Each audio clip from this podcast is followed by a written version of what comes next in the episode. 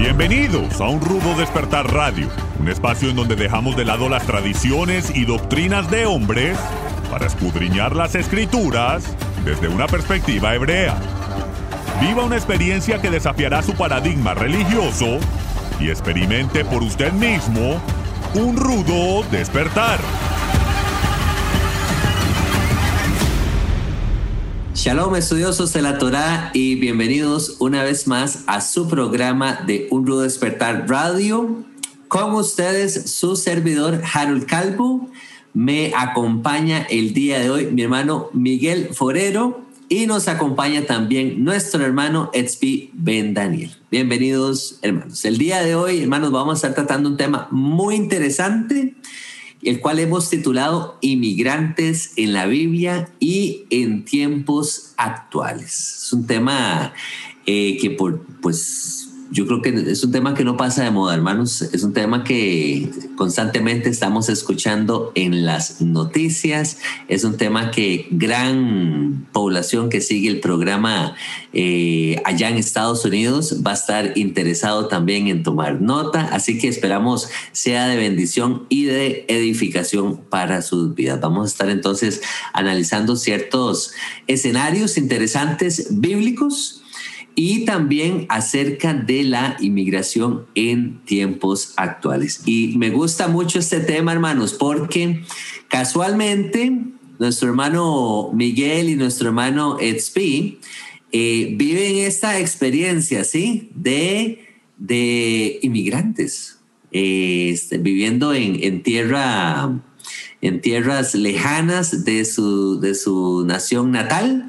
También vamos a estar escuchando la, la experiencia, un poquito el testimonio de ellos, cómo, cómo les, ha tocado a ellos, les ha tocado a ellos lidiar esta experiencia en lo que es territorio norteamericano. Así que pues les, les quiero pasar la palabra y tal vez podamos, no sé, compartir un poquito acerca de, de esas experiencias y, y, y, podemos ir adentrándonos entonces en lo que son los escenarios bíblicos y, y ciertos contrastes que encontramos en todo este tema de la, de la inmigración. Tal vez, hermano Miguel, usted nos pueda contar un poquito acerca de su experiencia y luego, hermano Speed, también nos pueda compartir un poco más. Bienvenidos, hermanos. Shalom.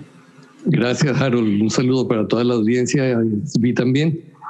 Y sí, efectivamente, desde muy joven yo tuve un espíritu aventurero y quise salir de la casa, quise explorar otros lugares eh, los primeros viajes que hice fueron allí a nivel nacional, pero posteriormente ya tuve la oportunidad de salir del país. Y una vez que salí, me encontré con una experiencia muy notable porque eh, Colombia en particular es un país muy cerrado a la inmigración. O sea, gente de otros países es muy difícil encontrarla allí. Y entonces los que crecemos en, en, ese lugar, pues tenemos un concepto muy cerrado de lo que es, eh, o lo teníamos pues cuando no había todo esto del Internet y todo este asunto, un concepto muy cerrado de lo que eran las culturas. De manera que cuando yo salgo, comienzo, vivo primero en República Dominicana y, y fue un choque cultural, eso es real, que uno se encuentra con otras costumbres, otra, otro significado de las mismas palabras, eh, malentendidos, a veces graciosos, a veces vergonzosos, eh, aprender nuevas costumbres, todo esto, en fin, una nueva eh, culinaria, todo esto es diverso. Y posteriormente de ahí salimos a vivir en Canadá y el choque fue mucho mayor porque allí ya tuvimos que enfrentarnos con una lengua diferente y, y en cierto sentido experimentar el que el ser visto por otras personas como, como realmente un, un extraño total. Sin embargo, pues en todo este proceso mmm, aprendimos a, a, ser moldeables y a, a dejar atrás todo aquello que habíamos aprendido y que habíamos conocido. De eso tendremos oportunidad de hablar un poco más adelante cuando hablemos de la, de la asimilación. Eh, luego nos hemos movido aquí a Estados Unidos y, de nuevo hemos tenido que aprender, desaprender una serie de cosas y aprender otras en todos los aspectos, no solamente en el aspecto de la lengua, sino en el aspecto cultural como tal, ¿no? Entonces, eh, esto me traía a mí al pensamiento de si era correcto estar migrando o no. Pues simplemente lo menciono, en la escritura encontramos realmente ese mandamiento dado por Jehová a Adán y a, Eva, ¿no? Llenad la tierra y someterla implica que ellos tenían que salir de su lugar y, multiplicarse y llenar todo, todo, toda la tierra que Dios había preparado para ellos. Y en fin, de eso vamos a ir hablando poco a poco en lo que desarrollamos el programa. Tal vez Esvi quiera compartir algo de su experiencia también. Claro que sí. Muchas gracias y un saludo a todos. Y también a mí me tocó ser eh, inmigrante por decisión propia. Crecí en Argentina y me fui a los 21 años de edad. Y bueno, un par de cosas. Me parece que hay muchos elementos. Eh, primero, está el tema de a veces los que se identifican con una nación. ¿sí? Eh, en Argentina, por ejemplo, existe mucho el tema del patriotismo y sé que hay en muchos países latinos es muy fuerte la idea de patriotismo que viene de el concepto de Estado. ¿sí? Un Estado es un grupo de personas que se organiza y tiene una misma bandera y eh, la misma constitución y crean este sentido de identidad. Lamentablemente hoy en día vemos que en realidad es una oligarquía gobernando sobre las clases medias y bajas, eh, pero ese es otro tema. Pero el tema del el concepto de identificarse. Yo nunca me identifiqué con la Argentina. Siempre, eh, y perdón, perdón a mis compatriotas, no los quiero ofender, pero eh, a mí desde chiquito, yo ya sabía, mi, abuelo paterno nació en Constantinopla, Turquía. Eh, mi abuelo eh, materno nació en Rusia.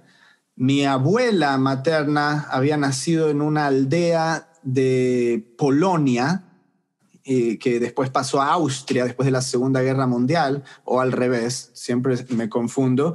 Entonces, yo realmente no pertenecía a ese lugar, ¿sí?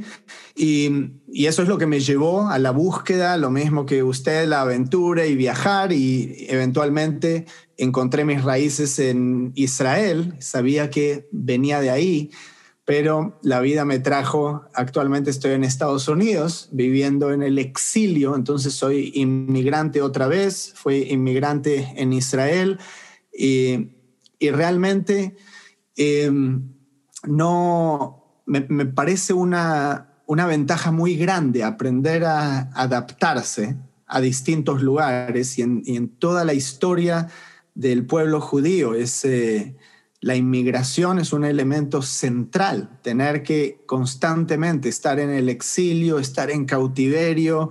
Hay muchísimos judíos en, Estados Unidos, la, la, mitad de la población judía básicamente mundial vive en los Estados Unidos y mm, aprendieron a adaptarse aquí al mismo tiempo que eh, seguimos manteniendo nuestra cultura, ¿sí? Entonces también quiero desarrollar eh, a lo largo del programa, hablar sobre eso, porque también debemos respetar las leyes, hay que en cierta manera asimilarse a esa cultura eh, y también preservar nuestra propia identidad. Entonces, eh, me parece que sí, hay, mucho para expandir. No sé, Harold, para qué lado te querés ir, pero sí, hay muchísimo, me parece, para... Wow, este tema es súper, súper amplio, hermanos. Y es que eh, así como con los huérfanos y las viudas, los emigrantes pasan a ser un, una figura muy, muy importante para Jehová en las escrituras el cual eh, pide un, trato digno eh, y especial y respeto y de cuidado. Entonces, son muchos ángulos, eh, hermano y hermano Miguel. Estando nosotros, por ejemplo, aquí en Costa Rica, eh, nosotros tenemos mucha, eh, vamos a ver si estoy eh, acertado en el, en el, término, mucha inmigración sería, o, sí. mucha inmigración de hermanos de la, de, la, de la nación del norte, Nicaragua, muchos colombianos han venido a Costa Rica por diferentes situaciones que han ocurrido en Colombia, incluso mucho venezolano, mucho cubano viene a Costa Rica, al parecer Costa Rica pues presenta un poquito de tal vez de, de condiciones un poquito más estables que estos países. Entonces, lo interesante de esto es poder analizar el tema desde ambos puntos, ¿sí? Desde el punto que estamos aquí eh, en el país de origen recibiendo esta inmigración y como en el caso de ustedes, que están más bien dejando su tierra para ir y establecerse en una nueva nación. Y déjame, decirte algo acerca de eso. Claro, claro, claro. Eh, también no hay que ver siempre como que un país es el mejor y gente está yendo ahí por, por razones eh, económicas, son generalmente, y el otro país es el eh, menor en importancia, como que la gente se está yendo de él, porque eso es completamente irreal. Puede haber gente que está eh, buscando mejores eh, condiciones económicas y por eso se va de un país latino a buscar en eh, Estados Unidos un futuro o en un país europeo. Y por el otro lado, puede haber alguien que es totalmente infeliz y le va mal económicamente en los Estados Unidos y dice, voy a empezar un proyecto en Costa Rica o en México y luego es completamente exitoso en ese otro lugar. Entonces, hay distintas razones por las cuales una persona puede irse de un país a otro. ¿okay? Em, la más eh, común actualmente, a mí me parece que justamente esa, el tema económico. Es como muy eh, prominente que em, a la gente no le va bien en un lugar, quiere buscar un futuro mejor. Piensa, cuando llegue a ese lugar, que es la tierra prometida, ahí me va a ir bien. No piensa, tengo que convertirme en esa persona para que me vaya bien donde estoy ahora. Siempre piensa, es como, el, eh, y cuando llega ahí, piensa, ah, y me falta esto otro, y entonces ahí voy a ser exitoso, siempre teniendo algo más, más allá. Eh, pero bueno, eso es para otra discusión. Pero para darte un número general, eh, de hay 281 millones de personas en el mundo hoy en día que viven en países que no son su propio país de origen. ¿okay? Y esto es actualmente, ¿okay? en su propia vida. Lo que te digo yo, yo nací en Argentina, puede ser que yo haya nacido ahí, pero mis padres o mis abuelos ya no nacieron ahí. ¿okay? Entonces, cuando te pones a pensarlo desde esa perspectiva, el 90% o más de la gente que vive en los Estados Unidos, probablemente 99%, no estaban en esta tierra en un momento determinado, ¿cierto? En los años 1900 eh, llegaron muchos inmigrantes, en, el año, en los años 1800 hubo otra ola, en los 1600 llegaron los puritanos, ¿sí? acá que vinieron de Inglaterra, venían de Europa, hubo eh, los cuáqueros, eh, venían de Alemania y luego se establecieron en esta tierra. Y muchos van a decir, ah, y cuando vinieron aquí, y bueno, tenemos a Colón, obviamente, en 1492, y luego los conquistadores, eh, vinieron a estas tierras, encontraron a los nativos, a los aborígenes, a distintas tribus y la gente dice, ellos son los que estaban aquí, pero resulta que en estudios antropológicos vas a probar que también ellos no estuvieron aquí desde siempre. Muchos los ligan con em, los... Eh, vinieron de Siberia por el estrecho de Bering en el norte y luego poblaron las Américas hace miles de años. Muchos creen que tal vez llegaron en eh, flotillas eh, fenicias hace 3.000 años, no importa, vinieron de otro lado, ¿ok? Eh, incluso ellos. Entonces vemos cómo está este tema recurrente de que hay un movimiento de, seres humanos de un lugar a otro del planeta. Y cuando vamos a la Biblia encontramos exactamente lo mismo. Mencionabas a Abraham, pero el pueblo de Israel eh, vivió en la tierra de Egipto. Yosef eh, tuvo que ser exiliado en la tierra de Egipto y ser un inmigrante allí. Y te vas para atrás y llegas a Noé. y de Noé luego fueron pobladas y de ahí salieron todas las naciones. Antes mencionaba Miguel eh, la torre de Babel. Y entonces cuando te lo pones a pensar, tenías incluso a Caín, que, que tuvo que ser nómade. Y luego Adán, él sería el único, decía antes del programa, y Miguel me corrigió, pues Adán sería el único que realmente él fue puesto en un lugar y él no era un inmigrante porque fue puesto ahí, él nació ahí, salió de esa tierra, ¿ok? Eh, pero el resto siempre estuvieron migrando.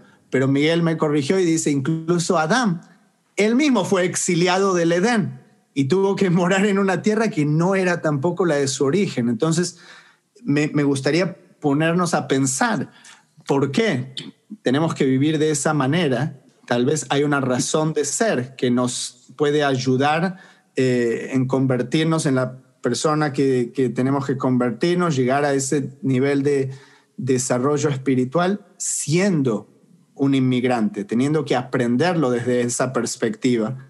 Y por eso la Torá nos dice que debemos amar a ese inmigrante. Y hay tantas provisiones para tratar al inmigrante de la misma manera que uno nativo. Sí, de hecho, en, Génesis 11.2 se, se usa la palabra emigración, ¿no? Dice, eh, una emigración de la gente que salió de la Torre de Babel hacia el oriente.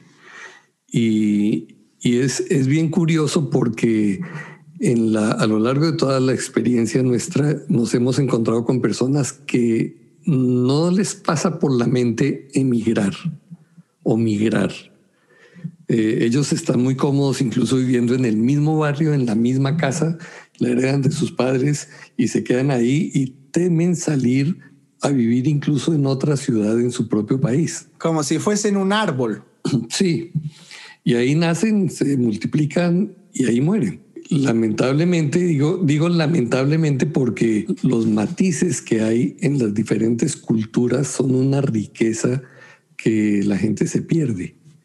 Y, y por eso cuando tenemos la oportunidad de emigrar, de salir del lugar de origen, exploramos no solamente las otras culturas, sino la misma creación de Jehová.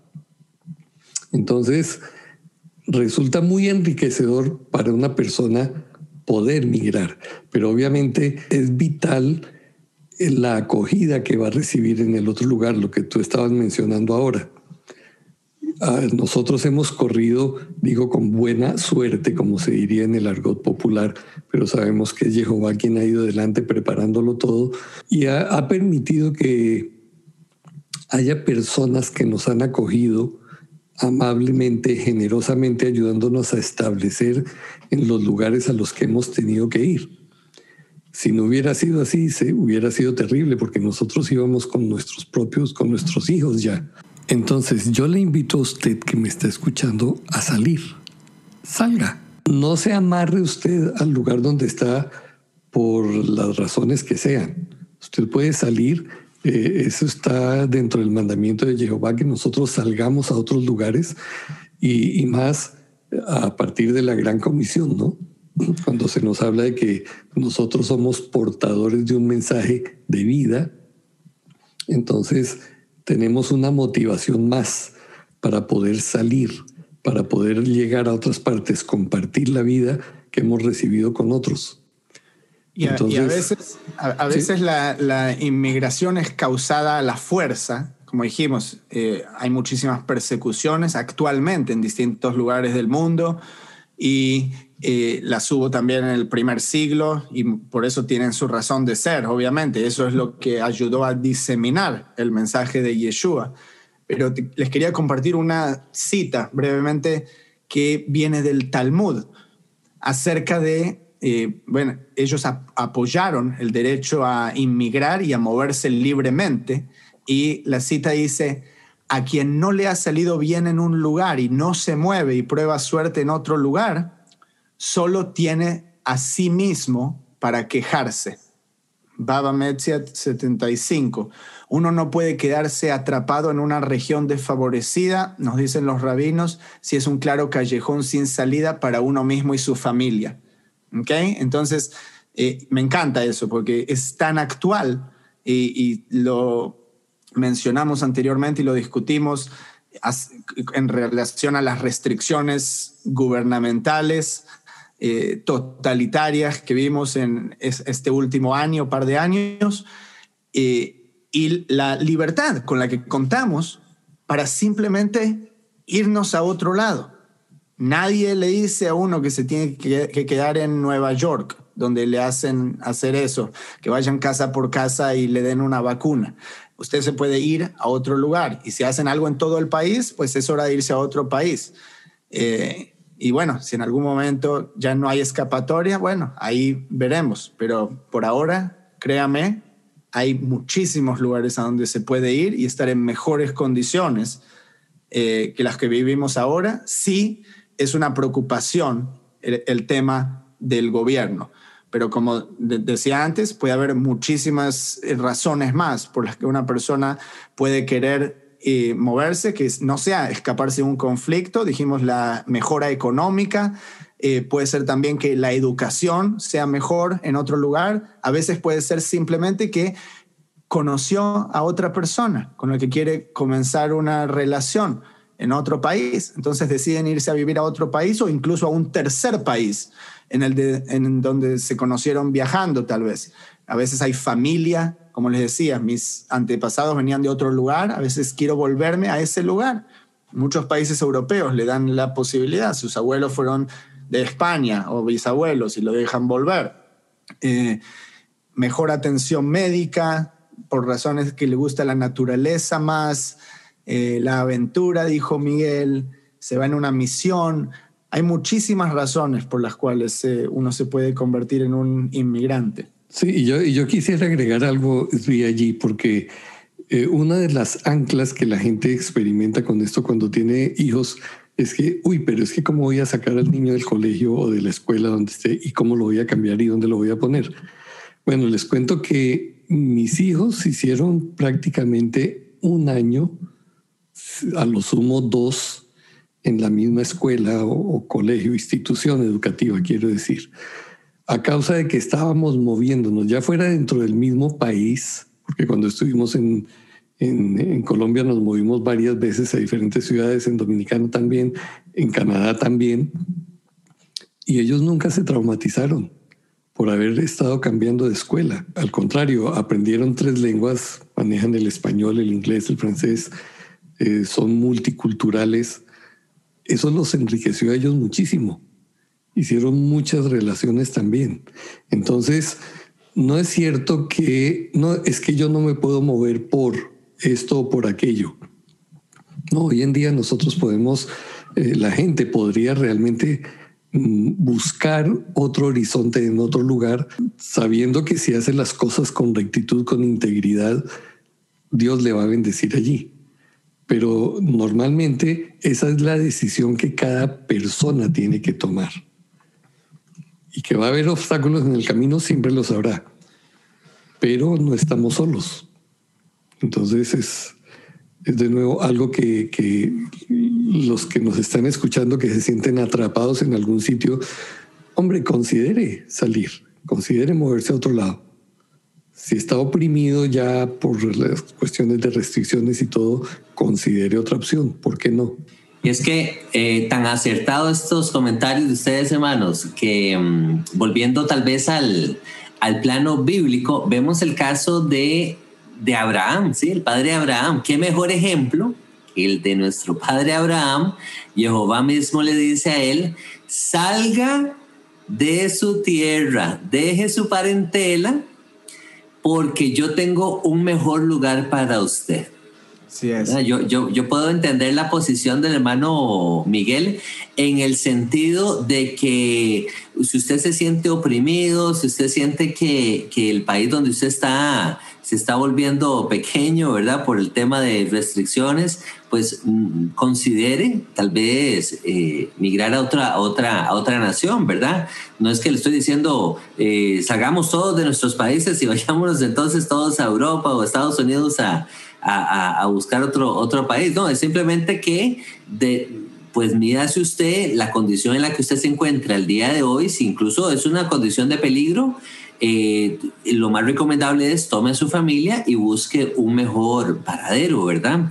Que yo creo que fue el caso de, de Abraham en medio de la idolatría que él vivía, en medio de esta tierra que estaba eh, dándole la espalda a Jehová. El mismo Jehová le dice, sal de tu parentela, sal de esta tierra, te voy a llevar a un mejor lugar.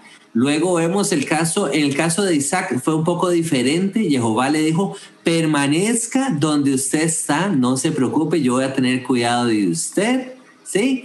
Y el caso de Jacob vuelve a repetirse el ciclo como el caso de su abuelo Abraham, ¿sí? donde él tuvo que salir, eh, su, vida, su vida corría peligro, eh, eventualmente él regresa a, la casa de sus padres, tiene que salir nuevamente a Egipto en días de José por un tema de, de hambre en la tierra, muere en Egipto incluso, su descendencia empieza a crecer en Egipto, en una tierra extranjera, y de ahí entonces que vemos todas estas palabras de Jehová que le dice al pueblo de Israel, tengan cuidado ustedes del emigrante, ¿sí? Porque ustedes fueron emigrantes en, en Egipto, no se les olvide. Yo veo aquí, hermanos, como, como que Jehová permite que Israel, el pueblo de Israel,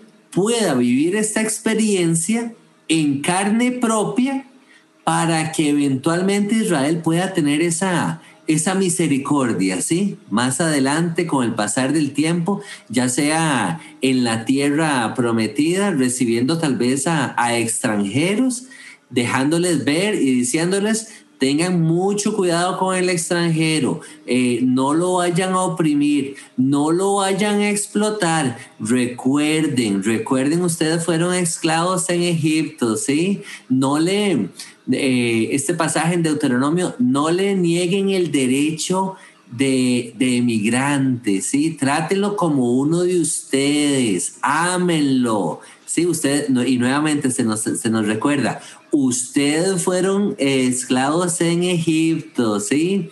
Y nuestro Padre, y muchas eh, oraciones se, se, menciona, nuestro Padre Abraham, sí, fue un arameo errante, tengan mucho cuidado, no vaya a ser que vayan a lastimar al forastero que vive en medio de ustedes. Es más, en, algún, en, en, en, la Torah misma se nos dice, la mis, esta misma Torah va a ser eh, igual para el extranjero como para ustedes. Ajá. Entonces, ¿qué importancia y qué, qué posición le da Jehová al, a la figura del emigrante? En las escrituras mismas. Sí, entonces yo em, eh, los escucho a ustedes, aprendo de, la experiencia de ustedes y, quisiera como ponerme en sus zapatos porque la vida del emigrante no es, no es fácil. Eh, y ustedes lo han vivido en, carne propia. Eh, incluso el mismo XP eh, haciendo Aliyah, yo me imagino que tuvo su, su, tiempo difícil en la tierra de Israel para adaptarse, este, ubicarse en Israel, viendo a ver cómo, cómo hacías, cómo ganabas tu sustento, cómo recibiste ese apoyo de parte de tus hermanos allá en, en, Israel. Y, y, más que la vida no es tan, no es fácil, no es nada fácil en, una nación como, como lo es Israel y, estoy seguro que el hermano Miguel también eh, en Estados Unidos. Pero, pero también está el otro aspecto del que el emigrante, más nosotros como creyentes, como pueblo de Dios, tenemos que tener cuidado. Y aquí tal vez quisiera nuevamente pasar la, palabra a ustedes, porque estando ustedes en una nación extranjera, ¿Cómo han manejado ustedes, hermanos, el, el tema de la asimilación, verdad? Porque eh, Miguel lo mencionaba ahora, el tema de la cultura, el tema este, incluso gastronómico, el tema de la lengua, eh, pero hay mucha cultura, ¿sí? Eh, hermano Miguel, hermano Speak, como con sus hijos incluso, llegan ciertas fiestas en el año para con nuestros hijos, ciertas costumbres, ciertas tradiciones que decimos... Mmm, no, esto no va, con, no acorde a lo que hemos ido aprendiendo en las escrituras, sí, eh, los huevitos de Pascua, ¿verdad? Eh, la Navidad eh, y, una serie de cosas más que tal vez la gente empieza a vernos extraños porque no guardamos esas mismas costumbres y esas mismas tradiciones. ¿Cómo lo han experimentado ustedes en el caso de ustedes, hermano Miguel, hermano Tzvi? Tal vez nos puedan comentar un poco más. Mm, me gustaría compartir un poquito lo que fue la experiencia o el modelo de Yeshua al respecto, porque esencialmente cuando hablamos de, de Yeshua, vemos una persona que se asimila con su propio pueblo, ¿no? O sea, él, él viste como ellos, eh, come como ellos, actúa como ellos. Sin embargo, esa asimilación tuvo un, un límite y fue no practicar ciertas cosas que no eran lícitas mediante por la Torah, ¿no? O sea, la asimilación tiene dos caras. Yo veo que tiene dos caras. Uno cuando llega a una parte se encuentra con una cantidad de cosas muy buenas en esa cultura que valen la pena aprenderlas. Eh, entre ellas la lengua. Pues usted va a vivir eh, en, Estados Unidos, en Canadá, y, se niega a, hablar el inglés. Bueno, pues está condenado a vivir en una como ciudadano de cuarta clase. Entonces, parte de la asimilación es aprender una lengua. Si se va para Israel, pues tiene que aprender hebreo. Y estas son las cosas, cosas buenas que hay que aprender. Está el asunto de, ciertas eh, costumbres, seguramente, pero hay otras que, a las que nosotros tenemos que ponerles un alto. Otro modelo que vemos es el de José, José en Egipto. José llega a vestirse como egipcio, hablar egipcio, parece egipcio, tiene nombre egipcio incluso, pero allá en, el, en lo profundo de su corazón él mantiene su identidad hebrea. Y es lo que lo salva y salva a toda la nación de Israel, porque él sigue manteniendo su fe en Jehová y su confianza en él. Entonces, ¿cuáles son los límites de la, de la, de la asimilación cuando nosotros llegamos a algún sitio? qué es lo que nosotros podemos, es lícito asimilar y qué no debemos asimilar. Yo recuerdo que en alguna ocasión, eh, cuando estábamos en Canadá, eh, nos invitaron a una, en, un momento a una fiesta de toda la cultura colombiana, de todos los colombianos que había allí. Y pues ingenuamente nosotros fuimos, fuimos con mi esposa y mis hijos que estaban pequeñitos y cuando llegamos a aquello, oiga, eso era un, un desorden terrible que no duramos allí más de cinco minutos, porque digo, esta gente está en otra cosa. Y claro, sentían que por estar en Canadá ya la libertad, la, la moralidad que hubieran podido tener en, en Colombia ya no tenía límites. Entonces, no, hasta ahí vamos. Y si eso significa ser parte de la comunidad colombiana en Montreal, hasta ahí fue. No volví a la comunidad porque yo no quiero perder la, identidad original que yo traía en ese sentido, que tenía que ver con lo moral también. Entonces, la asimilación tiene unos límites y, y nosotros debemos trazarlos con mucha claridad respecto de los hijos. El hecho de que yo esté haya levantado a mis hijos en una tierra extranjera no significa que ellos pierdan su condición cultural, que es la herencia que reciben a través de nosotros. Y, que resulta siendo valiosa. Ellos finalmente como adultos han podido valorar eso, eh, han podido retornar, han podido evaluar y, apreciar esa cultura que tienen. Eh, a mí me gustaría más eh, analizar el tema general que viene mencionando usted. Yo estoy de acuerdo que hay dos facetas, tal como dice usted, Miguel, y también hay que verlo desde la perspectiva de el país de destino y desde la perspectiva del inmigrante, ¿ok? Eh, yo no creo que una persona por ser inmigrante le deba nada, ¿ok? A esa persona. Si usted está llegando a una tierra que no es su tierra de origen, Más bien la posición tiene que ser de humildad y de respetar como sea que se rijan las cosas en esa tierra de destino. Eh, nadie le debe nada a usted. Y lo mismo vemos eh, esa actitud en Abraham, que incluso que el Dios Todopoderoso le da esa tierra, él va y le tiene que pagar a las tribus de la tierra para comprar una pieza de ahí de una cueva para enterrar a su mujer. ¿Okay? Entonces él va desde esa posición de humildad. ¿Okay? Luego, por el otro lado, eh, esto es algo que se cita mucho eh, en el movimiento mesiánico para mostrar que la Torah es para los gentiles, pero en el contexto de inmigración, Éxodo 12:49, la misma ley será para el natural y para el extranjero que habitar entre nosotros. Entonces, en el caso de Israel, si un extranjero está viniendo a Israel, se espera que ese extranjero se amolde a la ley de la tierra, en donde no se va a trabajar en Shabbat, donde no se va a practicar idolatría eh, o brujería, etcétera, etcétera, etcétera. Eh, estas son de las cosas, de los requisitos para poder vivir ahí.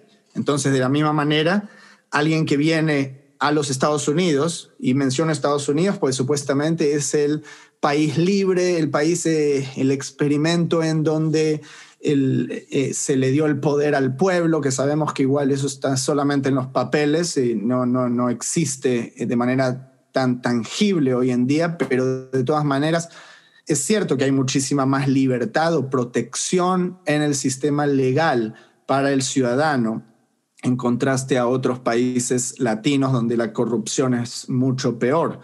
Pero si alguien viene a este país, por ejemplo, entonces tiene que, decir, tiene que ver, ok, eh, ¿qué dice en la Constitución? ¿Cuál es la ley de este país? Estoy de acuerdo con esto.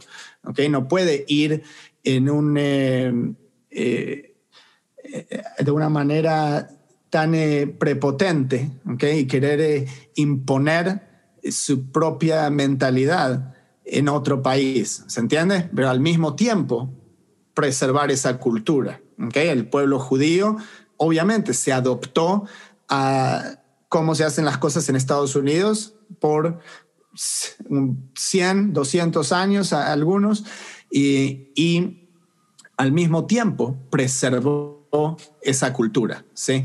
Por el otro lado, en contraste a esto, eh, está a veces el peligro de eh, inmigrantes musulmanes en Europa, donde establecieron guetos en donde se practica la ley sharia, pero el problema es que no solamente entre ellos, sino también si viene una mujer inglesa y está en, un, en el vecindario equivocado en Londres, vistiendo la ropa equivocada, ella está en problemas también, porque está yendo en contra de la ley Sharia, eh, por cómo se viste, de manera inmodesta a sus ojos. Entonces, em, ellos están viviendo en una tierra que no es suya, ¿ok? Entonces, ¿cuál es la ley de esa tierra?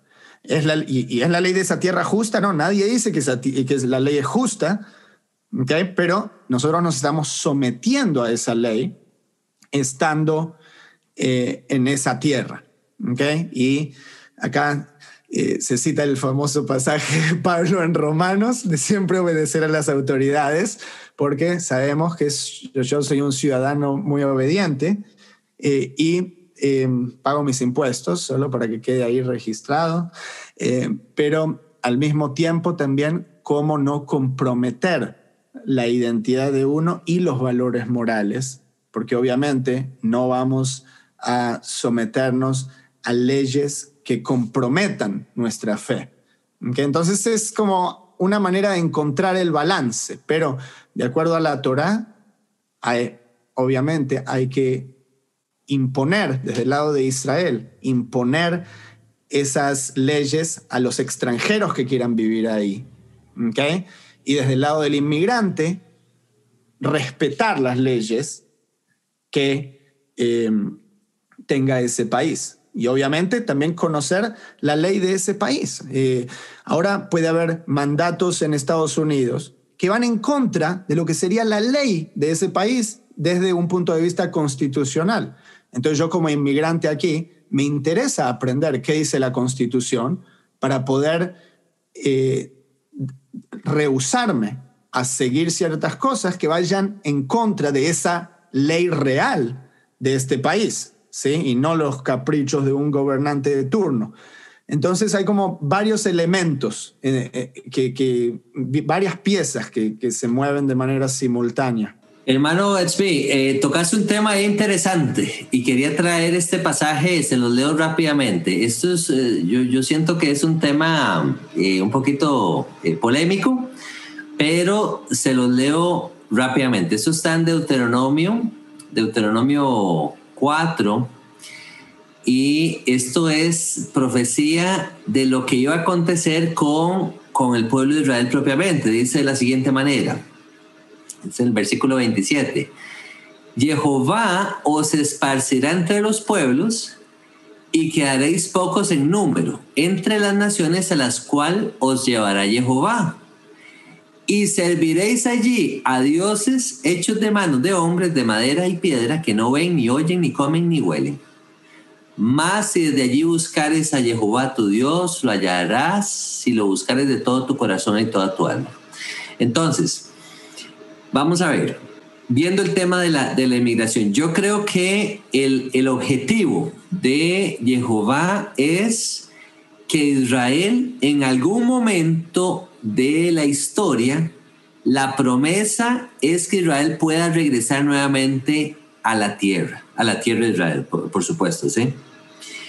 En medio de este transcurso, eh, eh, de este cumplimiento, a causa de desobediencia, a causa de decisiones del pueblo de Israel, ni se quebranta la Torah y entonces Jehová mismo eh, permite que Israel sea dispersado en medio de las naciones. Ahora, la consecuencia que yo encuentro ahí es que, ni modo, es lo que tú decías, hermano Zvi, eh, nos tocó caer en, ciertas naciones donde la ley eh, de ahí permite cosas que, que, no están de acuerdo a nuestra fe, ¿sí? Se adoran dioses que no son el Dios verdadero entre otras cosas. Y se entiende, y se entiende que eso no debería constituir un problema y lo deberíamos incluso respetar. ¿Se entiende? Esta es la parte polémica. Tal como los judíos cuando los judíos fueron a Babilonia, ¿ok? Los judíos no, van a cambiar la ley de Babilonia a los dioses que ellos adoran, pero al mismo tiempo van a eh, apoyar y preservar su propia fe mantenerse firmes. Ese es, ese es el punto polémico ahí, hermanos, porque a, a, menos que empezamos a entender esta parte de la escritura, sabiendo que ya Jehová nos lo había dicho con anticipación, íbamos a llegar a vivir en naciones donde estas naciones eh, adoran a dioses extraños. Entonces, aquí entra la parte que nos decía el hermano Miguel. Mucho cuidado con esa asimilación, ¿verdad? Eh, ah, tiene que haber un, un este, em, sí, un, cuidado de no caer nosotros y mucho menos nuestros hijos eh, en, este, en este error, en esta falta, ¿sí?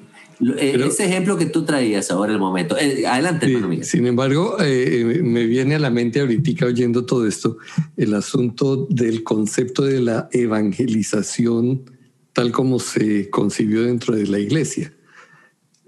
porque nosotros lo concebimos como, bueno, vamos con la luz a las naciones que están en las tinieblas, vamos a mirar hacia allá y vamos a enseñarles. Vamos, eh, de hecho, lo que hicieron los conquistadores fue venir a imponerles a los, a los nativos de aquí la religión al punto que, que los masacraron cuando no quisieron hacer lo que ellos decían que debían hacer. Le, le, mostraron el versículo donde decía, mira, mi, la palabra es como el oro, entonces dame el oro, yo te doy esta Biblia. Sí, efectivamente. Entonces, eh, mira el conflicto que se presenta aquí, ¿no? Porque uno dice, bueno, la, la, la evangelización, ¿hasta qué punto puede ser agresiva, por decirlo de alguna manera? Sí, o sea, yo llego a la gente y le, debo decir, mire, es que usted está muy equivocado, esa cultura que usted tiene eh, es, tinieblas y entonces yo le traigo la luz. Pregunto para Esbi, el, el judaísmo nunca ha hecho proselitismo. No, es lo, opuesto de proselitismo. Es cuando quiere venir alguien a convertirse, le dicen que no se puede. Se la ponen difícil, le hacen todo difícil para que llegue. Nosotros vamos, el cristianismo ha ido en la otra vía, haciendo proselitismo, incluso diciéndole, venga que aquí todo es fácil, ¿sí? Venga que venga por su milagro y venga por aquello y venga por qué sé yo. Entonces, ¿cómo podemos nosotros equilibrar el asunto? porque de una parte sí se nos dice eh, que en el momento en que nosotros nos volvemos a Jehová, ya no somos más de este mundo en cierto sentido. Estamos aquí como peregrinos, nos convertimos en una avanzada del ejército de Jehová, por llamarlo de alguna manera, o de la familia de Jehová, que está queriendo establecer el reino aquí en la tierra y nuestra manera de vivir tiene que ser tal que proyecte los valores del carácter de Jehová en medio de una sociedad decadente, eh, oscura, que no quiere aceptar la luz de Él. Entonces, ¿cómo podemos ensamblar esas cosas? A mí me parece, Miguel, que vamos a tener que hacer otro programa distinto sobre este tema de la evangelización. Pues no, me parece de hecho muy válido y muy bueno, Harold, si lo quieres poner ahí en el calendario, em, el tema de la evangelización como tal y, el contraste con el judaísmo, etcétera. Me parece un tema que da para, para hablar también por el en el primer siglo. Sabemos que básicamente los apóstoles fueron a evangelizar, entre comillas, y, ese es el mandato de, de, Yeshua, la comisión, la gran comisión que se dice. Pero sí, eh, podemos eh, retornar a eso y expandir más. Pero al punto que, venía mencionando Harold, eh, lo que leías tú, Harold, era de Deuteronomio, ¿sí? Deuteronomio 4:27. Y nada más para ah, terminar la idea, hermanos, y, te, cedo la palabra nuevamente, porque sí, eh, uno va madurando en el pensamiento. Antes, en el caso personal, uno se pone a la defensiva cuando escucha posiciones de, del gobierno principalmente, sí, eh, a, favor del, aborto, eh, más en Estados Unidos, e incluso en, Canadá, sí, eh, a favor del matrimonio homosexual, a favor de, no sé, este, ciertas leyes que más bien pareciera que favorecen la, injusticia delante de nuestros ojos, delante de lo que nosotros hemos aprendido, entendido de, de parte de las escrituras. O si es que realmente deberíamos reversarlas o cuál debería ser nuestra, nuestra posición al respecto. ¿sí? Yo creo que empezando con nuestros hijos, enseñarles a ellos los valores y los principios y, lo que es recto delante de los ojos de, de, Jehová. Claro, ya fuera de ahí, de, fuera de nuestra casa, ¿qué es lo que deberíamos hacer? Aquí yo invito a los hermanos que están escuchando el programa y que nos siguen, que a, comentar qué, qué, consideran ustedes, eh, eh, que, nos, que nos compartan un poquito aquí sus, sus, sus pensamientos, porque es, es bastante polémico. Difícilmente uno va a cambiar la tendencia de, de, de un país con respecto a todos estos temas polémicos. Hermanos. Bueno, sí, solo te quería eh, compartir eh, este verso y luego ya te voy a dar remarcas eh, para ir concluyendo el tema del día de hoy. pero me pareció muy interesante este verso que dice, este es de Deuteronomio también, pero 32. Cuando el Altísimo hizo heredar a las naciones, cuando hizo dividir a los hijos de los hombres, estableció los límites de los pueblos según el número de los hijos de Israel. Okay, entonces, eh, este tema que tiene que ver con los límites y el concepto de nación, que también a mí me hace eh, ponerlo en perspectiva y entenderlo de una manera más madura, porque para ser honesto, cuando empecé a viajar y cuando era más joven, o sea, y también mi pensamiento actual utópico sería que no existan las naciones y que no exista el, el concepto de que una persona tiene menos derechos en, en un lugar cruzando la frontera que donde lo tiene ahora. O sea, deberían siempre ser derechos eh, humanos, como tratamos a otros, y deberíamos siempre eh, permitirle a eh, la gente que se, se, mueva libremente y se asiente en donde desee, en tanto respete las leyes del lugar. Ese es como el pensamiento más bíblico. Pero sin lugar a dudas, existe este concepto de división de naciones en la Biblia y principalmente eh, hablamos de cómo es desde la perspectiva de un inmigrante, pero quiero poner énfasis también que lo que habla la Biblia, y lo tengo acá más de 36 veces, lo habla acerca de cuál debe ser nuestra actitud para con el extranjero, que obviamente el extranjero se está moldando la misma ley, como dijimos, hay solo una ley, pero amar al extranjero está de la mano casi con amar al huérfano y a la viuda. No se puede pervertir el derecho del extranjero, ¿ok? Em, y no se puede engañar ni afligir al extranjero, tal como lo sufrimos nosotros. Entonces, eh, otra vez, dos ángulos de ver la situación, una como inmigrante mismo cómo debería ser nuestra actitud y, la otra como una persona que recibe a un inmigrante, ¿ok?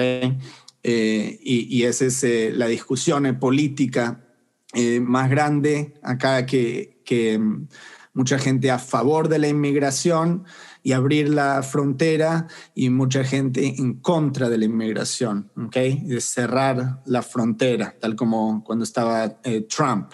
Entonces, a, mí no me parece que, o sea, estas dos facetas que se da o dos opciones es simplemente el marco de la discusión que los medios de comunicación le dan al pueblo para dividirlo, simplemente. ¿okay?